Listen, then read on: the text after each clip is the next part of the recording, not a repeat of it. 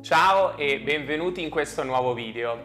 Oggi voglio parlarvi di un libro che ho terminato qualche giorno fa, La speranza è un farmaco di Fabrizio Benedetti. Per chi non lo conoscesse, Fabrizio Benedetti è uno scienziato italiano di fama mondiale. All'interno di questo libro presenta un approccio rivoluzionario alla malattia e alla guarigione, tanto che ci dimostra quanto il potere delle parole giuste, parole positive e di speranza, possano modificare il cervello e il nostro corpo. Come già avrete intuito dal titolo, questo libro parla di speranza e lo fa tramite alcuni studi scientifici o anche attraverso piacevoli racconti di pazienti ammalati. La speranza non è altro che il desiderio e l'aspettativa che il futuro sia migliore del presente. Tutti noi generalmente speriamo in qualcosa, ma il malato spera più di ogni altra persona perché spera di guarire e quando non c'è più speranza di guarigione, come ad esempio nel caso dei pazienti con il cancro, questi sperano di vivere in eterno. Molti studi dimostrano che la speranza ha degli effetti benefici sulla salute. Infatti persone dotate di grandi speranze sono in grado di tollerare meglio il dolore. La speranza può essere indotta dalla famiglia o dagli amici stretti, oppure anche eh, da chi ci cura, quindi dal medico o dall'osteopata. E sono proprio le parole il mezzo più importante per infondere speranza, parole empatiche, di conforto, di fiducia e motivazione. Infatti c'è una frase che mi ha particolarmente colpito leggendo questo libro ed è questa. Le parole attivano le stesse vie biochimiche di farmaci come la morfina e l'aspirina. Ma visto che nel corso dell'evoluzione sono nate prima le parole e poi i farmaci, è più corretto dire che i farmaci attivano gli stessi meccanismi delle parole. Le parole però possono anche fare male quando vengono usate in modo inappropriato, possono essere tossiche e produrre danni, proprio come i farmaci.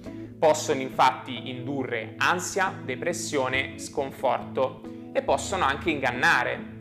Quindi il loro uso deve essere valutato adeguatamente per evitare che una malattia possa ulteriormente aggravarsi. Come fanno le parole negative pronunciate da una persona a indurre qualcosa di sgradevole in un'altra persona? La risposta sta nell'ansia anticipatoria. Quando pronunciamo parole negative, in genere induciamo aspettative negative, per cui la persona si aspetta da un momento all'altro qualcosa di spiacevole. Lo stato d'ansia anticipatoria è dovuto all'attivazione dei nostri lobi prefrontali, cioè la parte più anteriore del nostro cervello che attivano una molecola, la colecistochinina, la quale andrà ad amplificare il dolore. È risaputo infatti che la componente psicologica gioca un ruolo molto importante perché contribuisce ad alimentare il dolore percepito e a peggiorare la vita del paziente. Lo stato psicologico è determinante in tutte le situazioni della nostra vita, ma soprattutto nei momenti in cui la malattia produce un decadimento fisico ed emotivo. Il nostro cervello possiede un mosaico di sostanze chimiche che svolgono le più svariate funzioni. Sono state identificate le endorfine che controllano il dolore, regolano l'attività del cuore, il ritmo del respiro e il sistema immunitario. Sono state identificate sostanze simili alla cannabis, i cosiddetti endocannabinoidi, che allo stesso modo controllano dolore, cuore, respirazione e sistema immunitario. Il quadro è molto complesso e ogni sostanza prodotta dal nostro cervello svolge diverse funzioni. Insomma, disponiamo di una complessa farmacia interna pronta ad entrare in azione in quelle circostanze in cui avviene una relazione di fiducia fra individuo e individuo. E se ci pensate bene, già nel 1874 Andrew Taylor Steele, anno in cui fonda l'osteopatia, disse questa frase: Il corpo umano è la farmacia di Dio ed ha in sé tutti i liquidi, farmaci, oli lubrificanti, oppiacei, acidi e antiacidi e tutti i tipi di farmaci che la saggezza di Dio ha pensato necessari alla felicità dell'uomo ed alla sua salute. Straordinario, no? Capitolo dopo capitolo Fabrizio Benedetti ci fa comprendere quanto sia fondamentale la comunicazione con i pazienti. Infatti una terapia deve essere comunicata e spiegata al malato con le parole giuste perché vanno a potenziare le aspettative di beneficio, la fiducia nel medico e le sue speranze di successo terapeutico.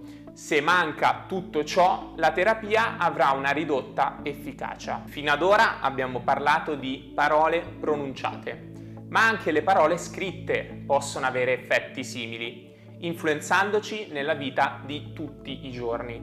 Pensiamo al famoso bugiardino, il foglio che è contenuto in tutti i medicinali. La lettura degli effetti indesiderati può influenzare i sintomi della persona ed è risaputo che molti sintomi negativi sono solamente dei condizionamenti psicologici. Un capitolo di questo libro poi viene dedicato all'assenza della speranza. Il concetto di assenza di speranza è strettamente correlato con quello di rassegnazione. È una depressione indotta dall'assenza di speranza nel futuro. Esistono almeno due neurotrasmettitori che sono strettamente correlati con la mancanza di speranza. Il primo è la serotonina ed il secondo è la noradrenalina.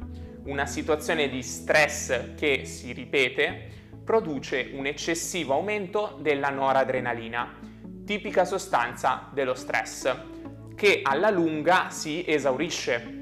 All'esaurimento delle scorte di noradrenalina si accompagna una diminuzione della serotonina nel cervello, che è correlata con il senso di impotenza, di rassegnazione e di mancanza di speranza. Una delle cause più comuni dell'assenza di speranza è proprio la scarsa comunicazione e la poca empatia del personale medico.